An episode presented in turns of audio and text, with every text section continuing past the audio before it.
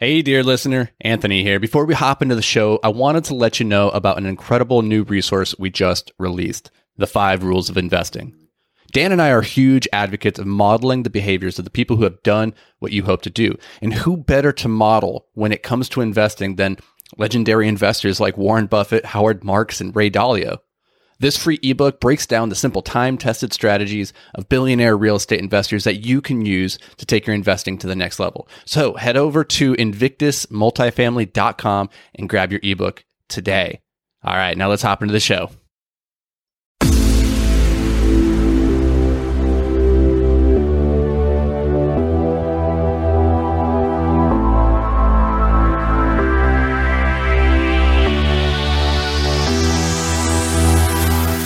Hello, and welcome to Multifamily Investing Made Simple in Under 10 Minutes. This is the podcast where we take the complexity out of real estate investing so that you can start taking action today.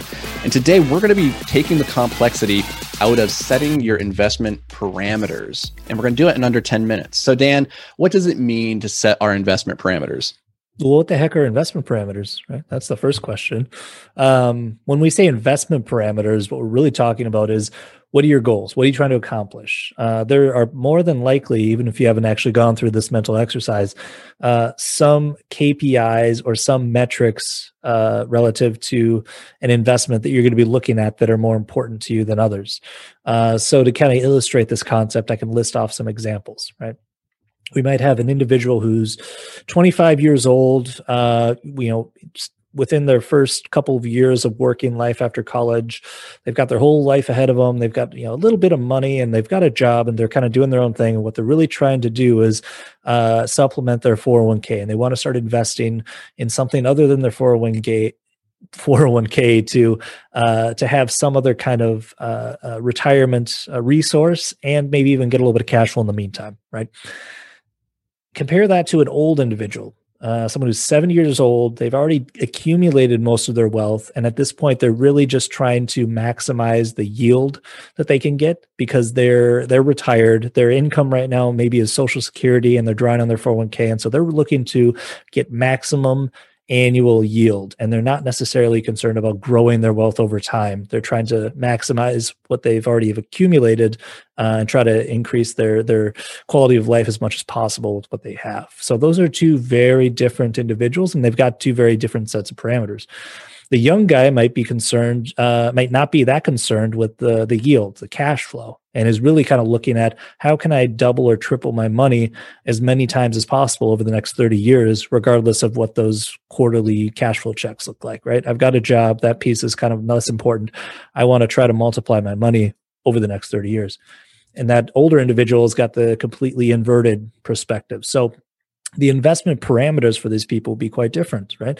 Cash flow is kind of a non-issue for the young guy. He wants something that's going to uh, give him his, his uh, the, the, highest equity multiple. It's going to let him double his money as quickly as possible over the next 30 years. And the older individual is probably looking really heavily at cash flow, wanting to mitigate downside risk, and uh, they're not really looking for a lot of appreciation. So those are a bunch of different parameters that these two individuals are looking at and they've got two very different uh, goals and objectives. And i think it's a really important exercise for people to sit down and and figure out which camp they fall in. And it's not binary either. In between those mm-hmm. two people there's a whole continuum of options there. So it's really just i think very important that people sit down and really think about uh, where they fall on that spectrum identify those parameters and make sure that they uh, uh, they look for them when they're out there looking at opportunities yeah, let's let's walk through these and tie some of these metrics or KPIs, let's say, to a particular investment vehicle and what might be well suited for it. So let's say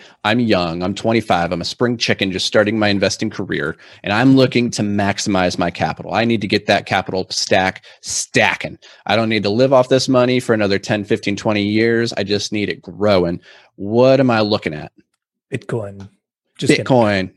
um, yeah, no, I think what you just described there was somebody who's got a little bit higher tolerance for risk. Uh, theoretically, if you got into something that was a little bit riskier and it didn't quite work out, you've got 40 years to make up for it. So right off the bat, we're, we're, we might be looking at some things that might have a little bit different risk profile than an old, older individual. Uh, sounds like the cash flow is of uh, less concern than the uh, uh, the the the, the growth of your capital and the wealth accumulation. Um, so those for that individual, we'd say your your parameters are cash flow is not that important. Um, I could probably infer that you're probably in a lower tax bracket, so mitigating your tax liability is probably not something you're thinking about at 25. I, mean, I know I wasn't.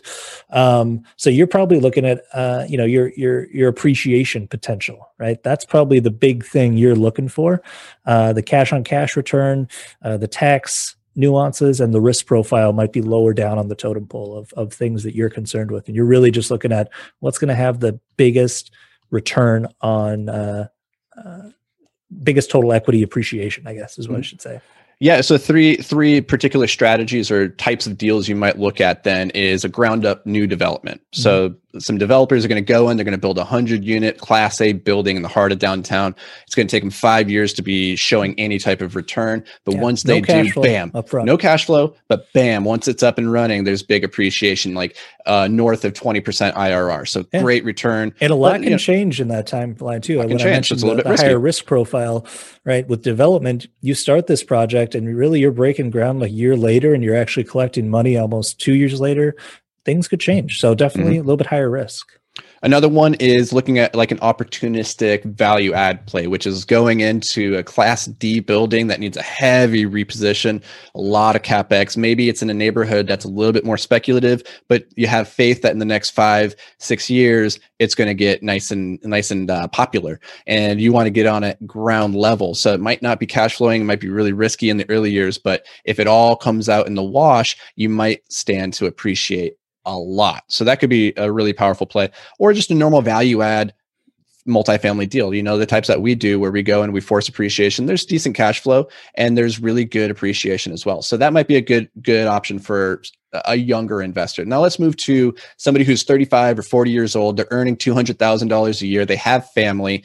Um, and what they're really looking for is a little bit of a safer play. They're looking to offset their taxes they don't want to lose money, but they're also still young enough where they could afford to take some risk. What what should they look at? I think this the space we play in, which is kind of like what we call the Goldilocks zone, uh, that kind of value add uh, property that's not in a war zone, that's in a good neighborhood. It's already gentrified. We don't need to to wait for you know the big shirt, the big ship that is the the neighborhood to kind of slowly turn and make its move. It's already established as a nice spot, uh, but there's there's still some meat on the bone. Whether it be a an operator that or a manager or owner that didn't really push the rents as high as they could. They didn't know how to run the business and the expenses were all out of whack. So, you know, that's kind of the Goldilocks zone where we get the cash flow because it's, you know, a good neighborhood, somewhat stabilized, but we still have meat on the bone to go in and enforce appreciation. So we kind of hang out in that middle space. Um, might just be because we're about 35 years old. We just we are kind at. of those people. That yeah. is, yeah, it's exactly our investment parameter is, you know, we don't want to lose money, but we're okay if we do because we have time to make it back but we do err on the side of being risk averse inherently. And so we want to have the big, you know, pop at the end. We want that appreciation, but we don't want to lose sleep at night on a speculative deal mm-hmm. in a mm-hmm. war zone. And so uh, I would say you could you could also look at uh, you know still some new development that could still be a really good solid play that offers a lot of potential upside with not a ton of downside if it's in a an established market. I think um, when you're younger, you could afford to look at some development deals in some more speculative markets. But at this age, you're looking at some pretty well established MSAs um, to justify it. So let's move on then to our older individual. They're getting up there in years. They're looking for a nice, solid, safe, conservative play. They can't afford to lose any money. And they, in fact, need to start living off of this cash flow. What are they looking at? Well, cash flow, right? That's going to be one of the big ones. And somewhere around, I'd say after you turn 30 is when you start to care about taxes. Uh, usually in your 20s, it's a non issue. So maybe even that category of person that we just talked about, uh, mm-hmm. the tax situation might come into play, especially those individuals that might be in the higher end of the, the income range for their age. Uh, you know, if they're a high paid professional, maybe they're a lawyer, maybe they're a doctor, uh, they own a, a, a, medical practice of some kind. You know, they're they're collecting some pretty big paychecks. Once you get past thirty, the whole tax side of things is probably going to start to come onto your radar, and that could be a parameter parameter that you you start to care about. Now, real estate's a very tax advantageous uh, asset. There's a lot of people that invest in these types of deals primarily to get the uh, reduction in their tax liability.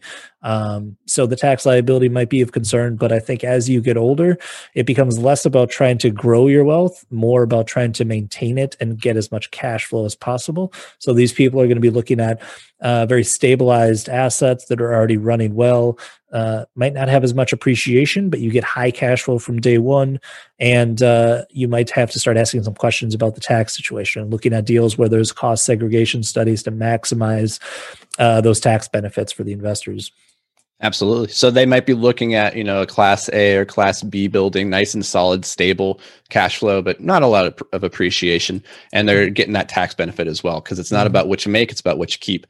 So that is the setting your investment parameter from a really high level. Those are just some buckets to start thinking about this through. Dan and I are really big proponents about understanding how you plan to get out before you go in and understanding where you're going in life. And before you start down this investment path, make sure that you understand what it is you hope to get out of it. So hopefully this was helpful. If you have questions, reach out to us. Otherwise, we'll catch you guys next week.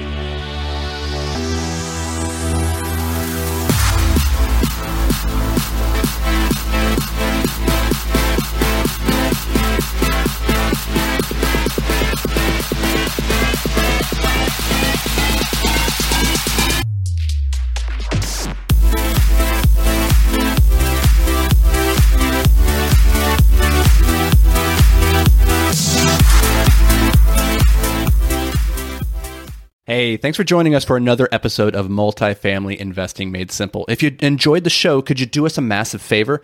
Head over to iTunes and leave a five star rating and review. Your feedback, it means the world to us as it helps us grow and spread the word about multifamily investing.